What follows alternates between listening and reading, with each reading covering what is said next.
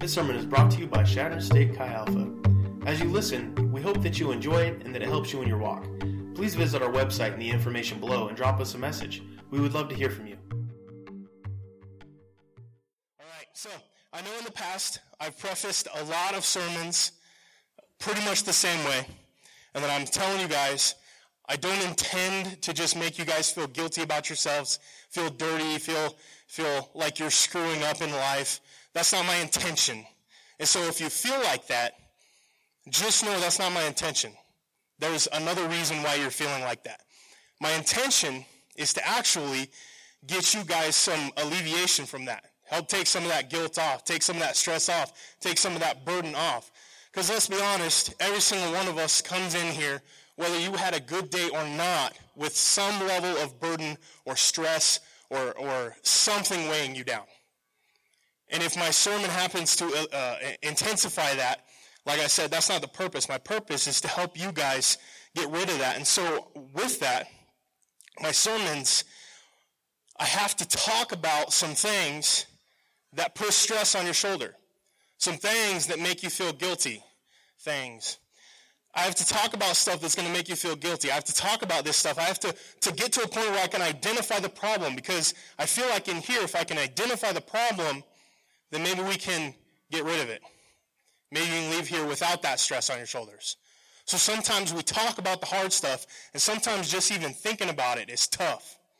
And so we talk about the hard things in here. We try to identify some stuff that you might be going through. You might have to relive it for a few minutes. But hopefully, the intent is by the time you guys leave, you're no longer burdened with that same thing. Because sometimes our lives get in the way of us truly living in freedom of Christ. And sometimes the way we live our lives get in the way of freedom in Christ. So my goal, like I said, is to help identify what is weighing you down tonight. 2 Timothy 1 7 says, For the Spirit of God, or the Spirit God gave us, does not make us timid. Another word for timid could be afraid or fearful. For the Spirit of God, or for the Spirit God gave us, does not make us timid, but gives us power, love, and self discipline. So, the thing being with that, I'm going to ask you guys a rhetorical question here.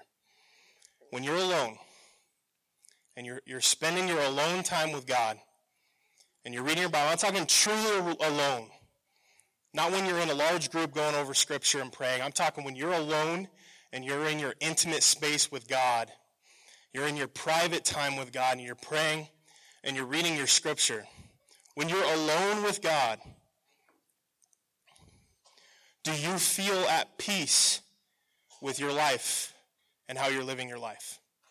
Truly, do you feel completely at peace with what the Bible is calling you to and what God is calling you to and how He's calling you to live your life.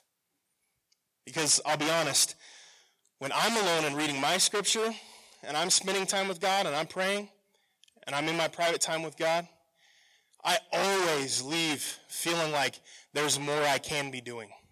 There's more I should be doing. There's more in my life that I want to live up to. There's a higher standard for my life than how I'm even currently living right now. And I don't mean that I leave there, like I said, I don't leave there feeling guilty and ashamed. I leave there feeling empowered. Because God shows me what my life is, is to be like, and He shows me how I can live my life. And so I leave there feeling empowered because if God says I can live that way, I can live that way. And so when I spend my alone time with God, so ask yourself this when you spend your alone time with God, are you at peace with how you're currently living your life? and the things in your life? Or perhaps the, the outlook of your life right now? Do you feel at peace with that? Because I truly feel like there is always, always more we could be doing. I truly don't believe that on this plane of existence, on earth in our life we will ever get to the point where we get done and we're like, I'm good. I'm, I'm just going to I'm gonna retire for the last 30 years of my life. I'm not going to do anything. I, I did everything I could possibly do for God, and I grew as close to God as I could possibly grow on earth. I'm good. I truly don't believe we will get to that point on this plane. And so there is always more that can be done, and we can always get closer to Christ. But the thing is, when we're around other Christians, we're in our small group, we're in our, our prayer group, our Bible study, whatever it is, and you tell someone, hey, I'm struggling with this. A lot of times you'll get that, you know, oh, everything's okay. Everything's fine. I completely understand. I do the same thing. We're good. And you almost begin to feel good about how you're living your life. You're like, I'm fine living my life this way because there's other people in here going through the same struggles. And so tonight, you know, and, and I want you to, to understand there's a difference here. The way that Francis Chan puts it is there is a difference between being at peace with something and ignoring something that God is telling us. I'm going to read that one more time. Francis Chan quote There is a difference between being at peace with something and ignoring something that God is telling us because I know that I've ignored a lot of things in my walk with God. Things that I was struggling with and, and habitually struggling with. And I ignored it and I ignored it and I ignored it and I went to other people to try to get them to tell me they're struggling with the same thing. And since they were struggling with the same thing, I was okay struggling with it. And I got to the point where I was ignoring it. And I ignored it for so long I began to feel at peace with it. But then eventually God drops it back on my lap and he says, Hey, you're still struggling with this. I want to help you through it. And man, the conviction is 10 times more than it was before. And so then when I actually take the time and I deal with what God's trying to help me work through, and I, I get that crap out of my life, that gunk, the, that sin, that lifestyle out of my life, and I'm truly at peace with it, it doesn't come back. Man, it just feels amazing.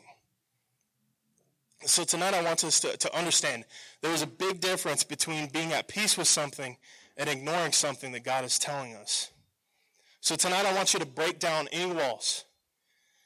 Any walls you came in here with that maybe you've been ignoring lately, but you haven't necessarily resolved in your life. I want you to break down those walls of being uh, that, of the things that you're ignoring in your life right now, the things that you might be struggling with. I want you to break down those walls of the things you're struggling with, and there's a reason for it. I'm not telling you need to, to heap on the burden and heap on the guilt. We're going to talk about it later. But tonight, I want you to come into this room with the understanding of what you're struggling with, what you're truly struggling with. And I, I want to make sure that we're not lying to ourselves when we come in here. I want to make sure you guys are understanding what we're getting at because it's important for what I'm going to talk about here in five, ten minutes, that we have that understanding. We're at that place where we see our guilt and we see our sins and we, we see the same things we're struggling with and we look at them the right way. We're not looking at them like it's okay that I struggle with this. It is something that we do need to fix in our lives and it, it needs fixed in our lives. And so today I want to make sure we're coming in here, we ba- break down those walls right now Take those walls down. Take those barriers around that little thing, that little piece of your heart you bricked off because you don't want to deal with it anymore. I want you to take down those bricks because tonight we're going to deal with it. We're going to deal with it the right way. Because ultimately, I don't want you guys to make the same mistakes I made. I don't want to see you guys go through the struggles that I went through in my early walk with Christ. I want to see you guys deal with things the right way and not just hide them and bury them so far down that you won't see them about but once a year. But when they come up, man, you just explode. You guys know what I'm talking about. And at the same time, I want to make sure that you guys are hearing what I'm saying properly. So I want to preface everything with this. What I'm saying tonight is I'm not saying that you need to try harder. I'm not saying that you need to try harder to get the sin out of your lives, that you, you need to try harder to, to share the gospel. I'm not saying you need to be doing these things because if you're trying harder and you're doing it for the wrong reasons, you're doing it for your own pride. You're doing it for your own self, for your own glory. So what I'm not saying is taking up a religious obligation, a to-do list, and just wanting to do more. Because if you take it up that way, like I said, you're taking it up under your own weight, under your own pressure, and then at the same time, you're also doing it for yourself. Because if, if we want to get to the place where God wants us to be, where God has called us to be, we're going to do it, but we're going to do it for the right reasons and in the right timing. Because it's going to be, we're going to do it because of how much we love God. And we're going to do these things because of how much we love other people. We're going to do it because of love, not because of a list of obligations or things we need to do in order to feel better about ourselves. We need to make sure we're doing it for the right spot. We need to find that sweet spot, that place in our lives where we're living our life because we truly love God and we truly love our neighbors and we truly love ourselves the way that God loves us. And we will leave behind the things in our life that we struggle with. It's a delicate, sweet spot that we need to be in in our lives. Have you guys been golfing before? And when you go golfing and sure, putt putt golf, that's fine. And when you swing the club and you just hit it right off the tip, and the ball just goes flying. Or you hit the ball right off the back and same thing, it just goes flying. But when you just hit that sweet spot and you can hear the twang, and that ball just goes flying. And that's what I'm trying to get you guys at. You don't need to be on this side trying to do things under your own power. And you don't want to be on this side and you're just content with living your life full of sin. We need to find that sweet spot where we're doing things truly out of how much we love God and how much we truly love ourselves and how much we truly love our neighbors. So, what does it come down to then? It's pride. I mean, at the root of everything we can say is, is pride. Well, what is pride? I've heard pride explained over and over and over and over again in so many different ways that it becomes hard to understand what pride actually is. And so I want to share with you guys what I how I see pride. The way I see pride is the best way that I explain it to myself even is pride is when we idolize ourselves, our feelings, our comforts, or we idolize our lives or the way we believe our lives should be played out. That is what, in my opinion, pride is. When we put ourselves, our feelings, our lives above God in our life. Because we should be putting God before ourselves. And so that can look and that can manifest in so many different ways. And I'm not trying to, to oversimplify it to the point where I'm not actually saying anything important tonight. But I want us to, to, to understand what pride is in order to get to the next part of this. How many of you guys are familiar with Stephen in the New Testament? About half of you guys. So I'm gonna I'm gonna share a little bit backstory about Stephen so you guys can kind of understand Stephen. I love Stephen. Stephen is one of my favorite people from the New Testament. He is an awesome, awesome man of God. And one of the coolest things that I find about Stephen is the fact that Stephen was a waiter, basically. And so to kind of give you guys a little bit of backstory so you guys understand, excuse me, understand who Stephen is. Stephen was a man who, in my opinion, understood what needed to be done. But at the same time, he was a man who understood what needed to be done, and it needed to be done the right way in his life. He knew what God was calling him to. He knew what standard of life God was calling him to. He knew what his calling was in life. And he also understood that it wasn't about just picking himself by his bootstraps and just doing it. What I was referring to a little bit ago was Stephen did things out of love of God. And Stephen did things out of the love of his neighbors, of, of the people around him. So basically, what happened was we're all familiar with the 12 disciples, are we not? The 12 disciples felt like they were too burdened with serving tables, basically. And so they decided they were going to pick seven people who were going to take over the duty of serving tables so that they can go do the important things of being a disciple. One of those people that they picked was Stephen. So they picked Stephen along with six other people to take care of waiting the tables for them so that they could go focus more of their time and attention on prayer and fasting and, and, and preaching the gospel. And during this part, Scripture says that Stephen was a man full of God's grace and power, and he performed great wonders and signs among the people. Now keep in mind, like I just said, he was a waiter. So Scripture says Stephen was a man full of God's grace and power, and he was a waiter. Stephen performed great wonders and signs among the people, and he was a waiter. And so this cop out that we get where we believe that the pastor is the only one that can do cool things, or maybe your small group leader is the only one who can do signs and wonders, and, and only these people that are appointed full-time ministry can do the cool things of, of ministry and these signs and wonders and these, the grace and power of God is a complete cop-out because Stephen's standing here and he was a waiter. And here in a second, I'm going to explain to you why it was so amazing that he did what he did as a waiter. Because the other thing that we know Stephen as was the very first martyr for Christ. Scripture tells us that martyrdom is the, the, the biggest thing that you can possibly do for Jesus Christ. And being a martyr is basically just giving your life over to Christ and eventually, basically, being killed in Christ's name.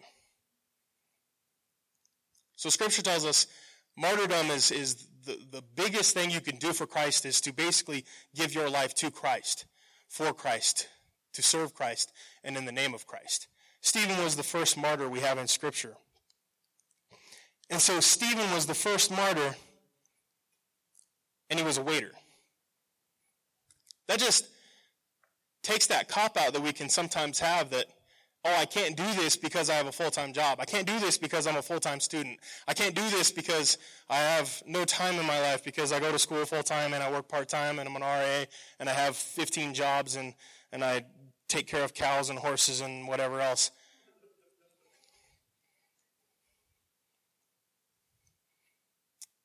Because the first martyr was a waiter.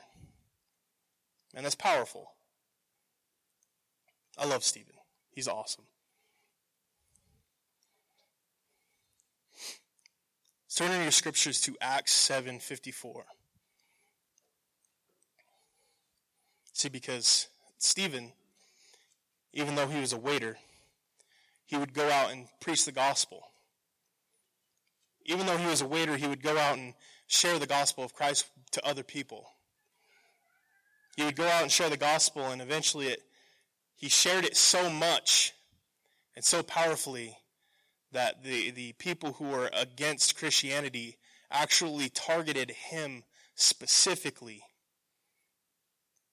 That's a lot of preaching. Acts 7, verse 54.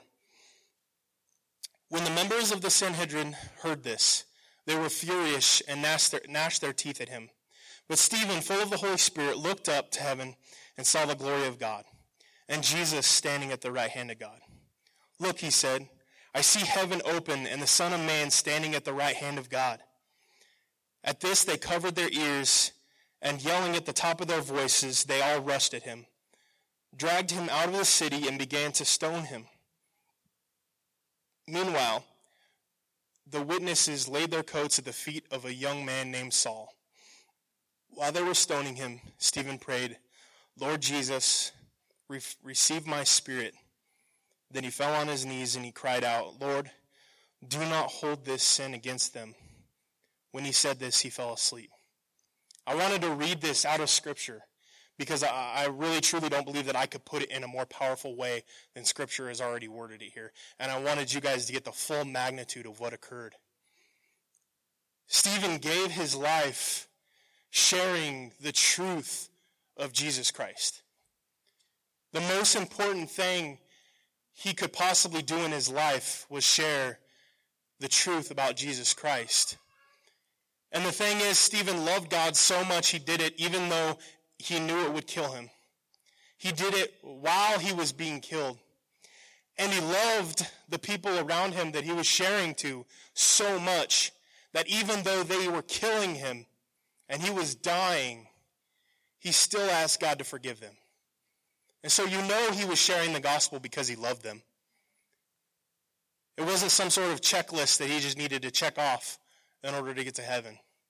And you don't do those kinds of things. Have you ever have you ever shared the gospel of Christ to somebody who got so mad that they began gnashing their teeth and clenching their fists and calling obscenities to you? Have you ever, have you ever even been that mad in your life? Man, I, I know I've been mad in my life, but I've never been that mad. But you know, when you get just truly mad at something, these people were that mad because he was talking about Jesus Christ.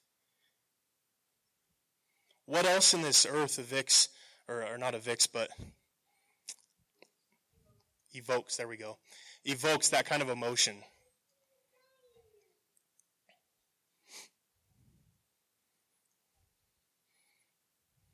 And so tonight, uh, to, to truly fully grasp what was going on prior to this, if you're not familiar with Stephen, I want you to do me a favor.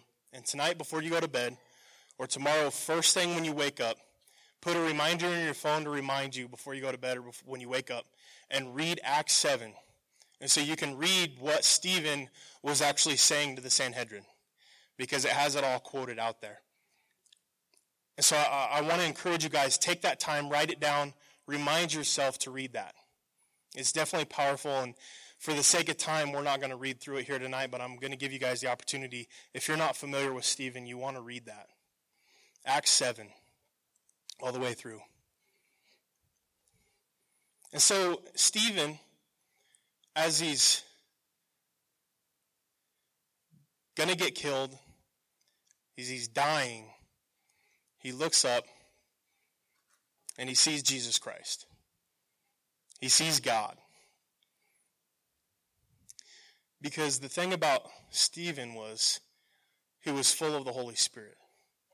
And so, even in the turmoil, even when life was literally killing him, the Holy Spirit was still giving him peace, was still giving him strength to continue was still showing him how much he loved him.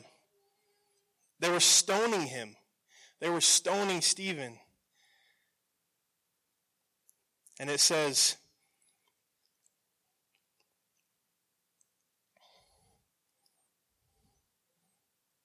I see heaven open and the Son of Man standing there at the right hand of God. Lord Jesus, receive my spirit. So they were stoning him. So what? The Holy Spirit had it under control.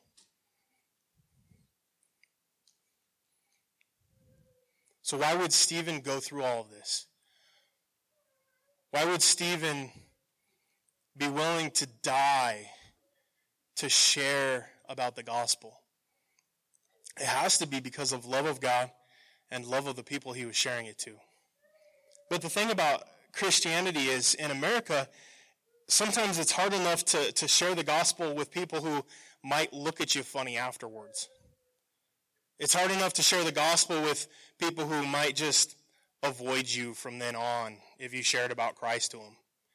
Shared about what Christ did in your life, the impact that Christ has had in your life. We tend to shy away in America because, you know, we don't want people looking at us funny and, and we don't want the timing to be wrong, and we don't want, you know, to lose this friend because they're atheists, and, and we don't want to do this, and we don't want to do that. Let alone sharing the gospel in front of somebody who's clenching their fist, gnashing their teeth, just ready to just tear you apart because they hate you so much because you're a Christian.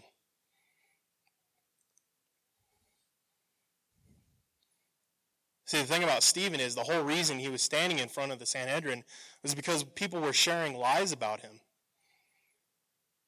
People basically shared lies and say he was blaspheming God and blaspheming Moses. That's what it says in Scripture.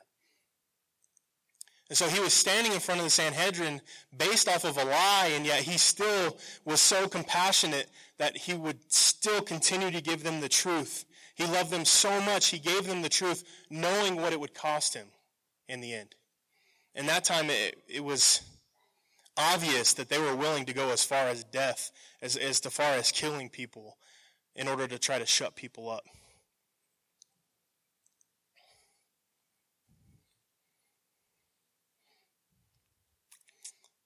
Yes, the first martyr for Jesus was a waiter because Stephen loved God and he loved others. And we, yes, we, even in America, have to have that same approach. We have to live our lives in that same manner.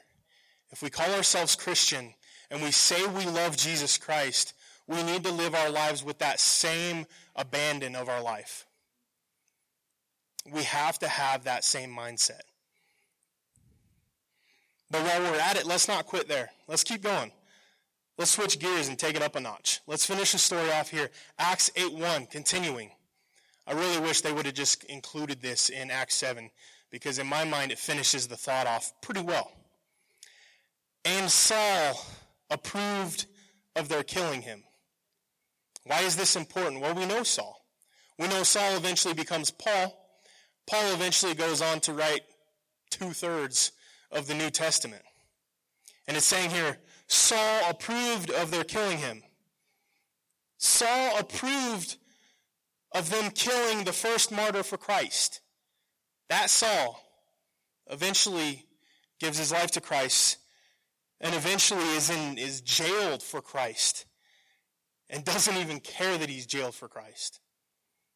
What would drive Saul to become the man he became, to become Paul? What could possibly drive somebody who literally it says, and Saul approved of their killing him, to eventually write most of the New Testament? Just think about it. There's a picture here.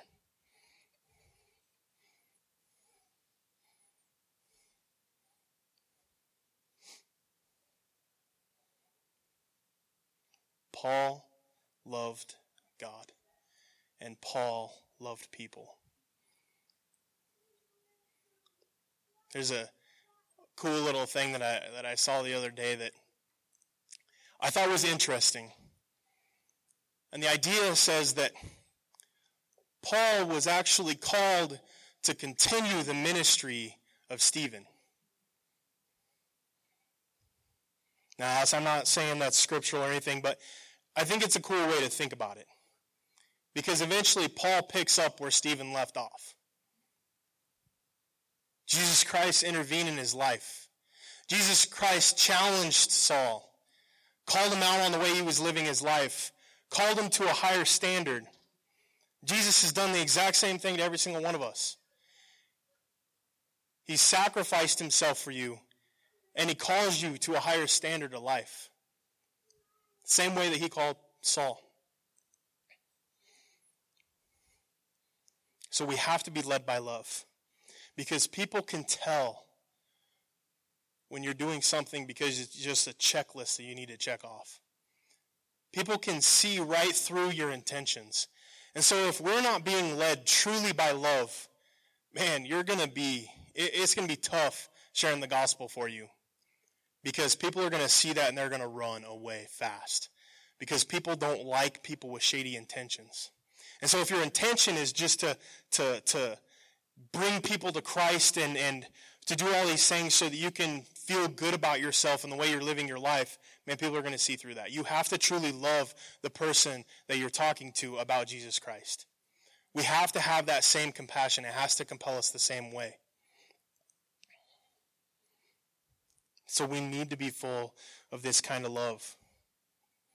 We have to love our Lord and we have to love neighbors. It really does come down to that. We have to be driven. Every aspect of our life needs to be driven out of love. We are called to a higher standard. We can't idolize ourselves. We can't idolize our lives. We can't have this American dream of having a white picket fence, making $300,000 a year so that you can just live a life of ease. Our life needs to be compelled by love, not an idolized version of our lives. Religious or false gospel is often characterized by teaching and pastoring and then gauging your success by how many people you can gather around yourself. While the true gospel is teaching and pastoring and gauging your success by how many people you send out to do the same thing. Because we have to have the mindset that there's a bigger picture here. We have to truly love the people that we're interacting with, the people we're trying to share the gospel with. You guys, for me, I'm trying to share the gospel with you guys right now. And I'm doing it out of love. Like I said, I don't want to see you guys commit the same mistakes I made in my walk or before my walk. Like I said, I eventually will share my testimony in here, but I don't want you guys making the same mistakes. And I've been at that place in my in my walk with Christ where I, I felt like I had to do these things because there was some sort of weird checklist that if I didn't do it, I wasn't a good Christian. Man, that's a tough place to fall into because you're doing everything. You're doing everything that the pastor tells you to do, that everything, everybody, anybody tells you to do, but you're doing them for the wrong reasons. And it's hard to see that sometimes. I shared earlier this semester, it might have been last semester. I shared with you guys how the most important thing you will ever hear in your entire life is that Jesus Christ died for you. He died sacrificially for you on the cross, and he rose again. That is the most important information you will ever hear in your entire life.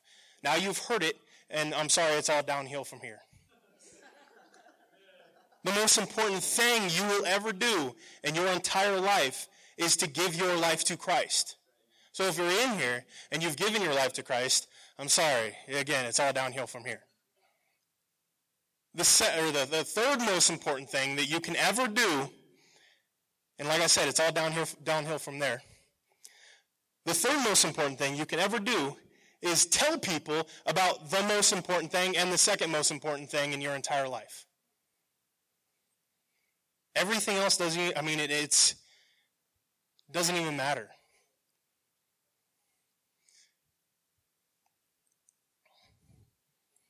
And we need to do it because we love people. Can I get Ruben come up and play the guitar a little bit? So to finish, what am I saying? What am I trying to say tonight? I know I've kind of been all over the place. So I'm going to try to wrap it up properly.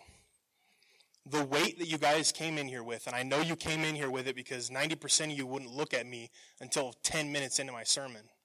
I know you guys came in here with some weight on your shoulders. I know you guys did. I can see it in your faces. That weight you came in here with, that's the weight that the world puts on you. That's the weight that you put on you. That is not a burden that God put on you. That is not a weight that God intended for you to come in here with. The world put that on you. Maybe you put it on yourself. Perhaps it's because of the expectations that you have for yourself. Or perhaps it's the expectations that others have put on you. Perhaps it's because of the sin that you're struggling with. I don't know what put that burden on you. It could be crisis in your life. It could be health problems. It could be a death in the family. It could be family fights, money problems. Man, it, there's no end to the spectrum. If, if, if you came in here with a burden and you're thinking about it right now, God didn't intend for you to come in here with that burden. And so whatever it was, I'm gonna, can I get the small groups come up here? Everyone bow your heads. Taylor, can I get you the a little bit? Everyone bow your heads. Close your eyes. Listen to me very carefully right now. We've already established that the burden you came in here with was not placed on you by God. And so what I'm going to ask you to do right now, it's, it's simple. It is so simple, but I need you to keep listening to me. Even if you don't want to, I need you to listen right now. Uh, if you're getting tired or you're bored or whatever, listen right now. If you heard anything else the rest of the night, I want you to listen. Uh, small group leaders too. Listen very closely. Everything in your life, I mean literally everything. I don't care how big it or small it is. I don't care how good or bad it is. I want right now in this moment, everything in your life, your job, your car, your, your, your burdens, your whatever, everything, every single solitary thing in your life, good or bad, no matter whether you think it's for your life or not, everything in your life, everything that you could possibly characterize your life as right now, think of everything. And I want you to take everything and I want you to drop it. I want you to put it on the side. It is no longer characterizing your life. Right now, I don't care what is going on in your life, no matter how good or bad, you're putting it aside right now. I don't care if it's a burden or if it's it's a dream or aspiration, put it down. Right now, I want you to just to, to imagine that there's nothing. There's no burden, there's no expectation, there's nothing. Nothing at all right now. If you're worrying about something, stop it. If you're thinking of something you need to do after tonight's service, stop. There is nothing at all. Nothing matters in this moment right now. And so, what I want you guys to do is right now in this moment, nothing matters. I want you to look up just as the way Stephen looked up. Keep your eyes closed, but, but in your head, look up. And imagine seeing Jesus Christ before you. Right now in this moment, I want you to ask Jesus, what, if anything that you put down that characterizes your life, what you need to put pick back up. And if God doesn't tell you to pick it back up, then you leave it. You do not pick it back up on your own. Ask God what he would like for your life. Ask God what he would like for you to do. And so I know it can't just be done all instantaneously. And so I'm going to give you guys at least five minutes or so. I called the small group leaders up here because if you feel like you need somebody to pray over something, they're up here. If you're a guy, come up and meet a guy. If you're a girl, come up and meet a girl. They're more than willing to agree in prayer with you guys. But I want you to take the next five minutes and I want you to seriously think about what in your life you need to pick back up because we already established you dropped everything. Nothing in your life matters right now. And I want you to only pick back up what God tells you to pick back up. We're going to take five minutes. Altars are open if you need prayer. Don't hesitate. And ask God what he would like for your life.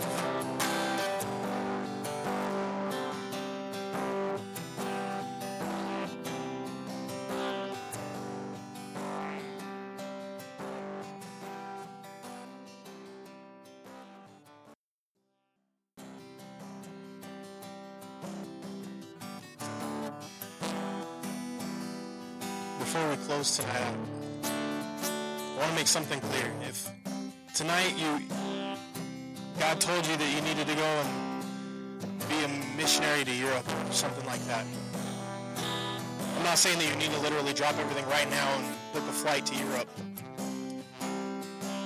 Because the decisions that, that you came to tonight and the conclusions you came to tonight, they still need to be covered in prayer. And we still need to make sure that we're doing things in God's timing. Sometimes God will show us something for our lives, and it, it's something that's going to be a little ways down the road. He kind of gives us the bigger picture thing. I, I have some things that God's shown me um, about my life that aren't going to take place in the next 20 years. I'm not quick to try to give up on, on the things that God's asking me to do now for the vision he had shown me for the future. At the same time, like I said, we need to make sure that, that the decisions we make are covered in prayer. The big decisions that God might be calling you tonight, you still need to cover them with prayer. But what I am kind of saying is that what you did tonight, laying down everything in your life, literally everything in your life, and only picking back up what God wants you to pick up. This needs to be a daily thing in your life. When you wake up in the morning, you need to only take things, take the things with you that God is telling you to take with. Do the things that God is asking you to do. Strive for the things that God is asking you to strive for. And we need to go out with the intent to live like Stephen, to share the gospel at all costs, out of love for God and love for those that we're sharing. No matter what God might be calling you to profession-wise, I don't care if it's to be a teacher or a doctor or a pastor or a missionary. I do believe there are people who are called to be missionaries in this room that haven't received that calling yet. But no matter what God is calling you to, our priority should still be loving God, loving our neighbors, and then what I talked about a few weeks ago, making disciples. And so every single day we need to wake up with those things on our mind. Live deliberately that way.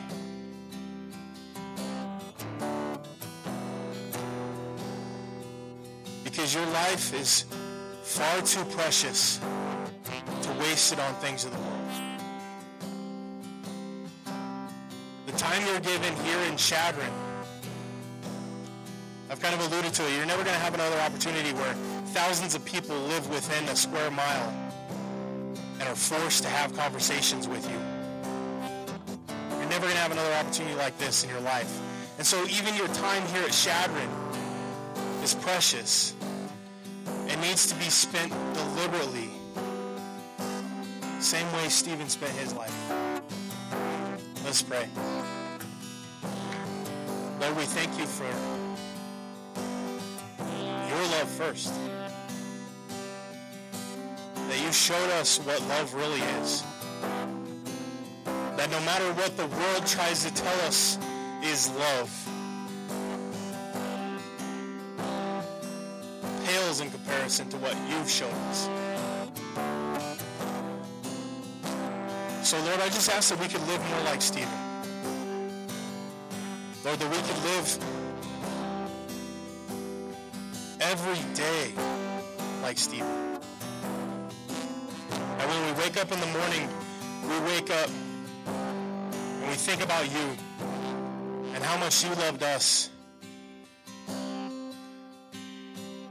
We think about how much you love everybody around us. And then, Lord, I pray that you give us that we could we could see them the same way that you see them. And we wouldn't be seeing the the things that the people around us did wrong.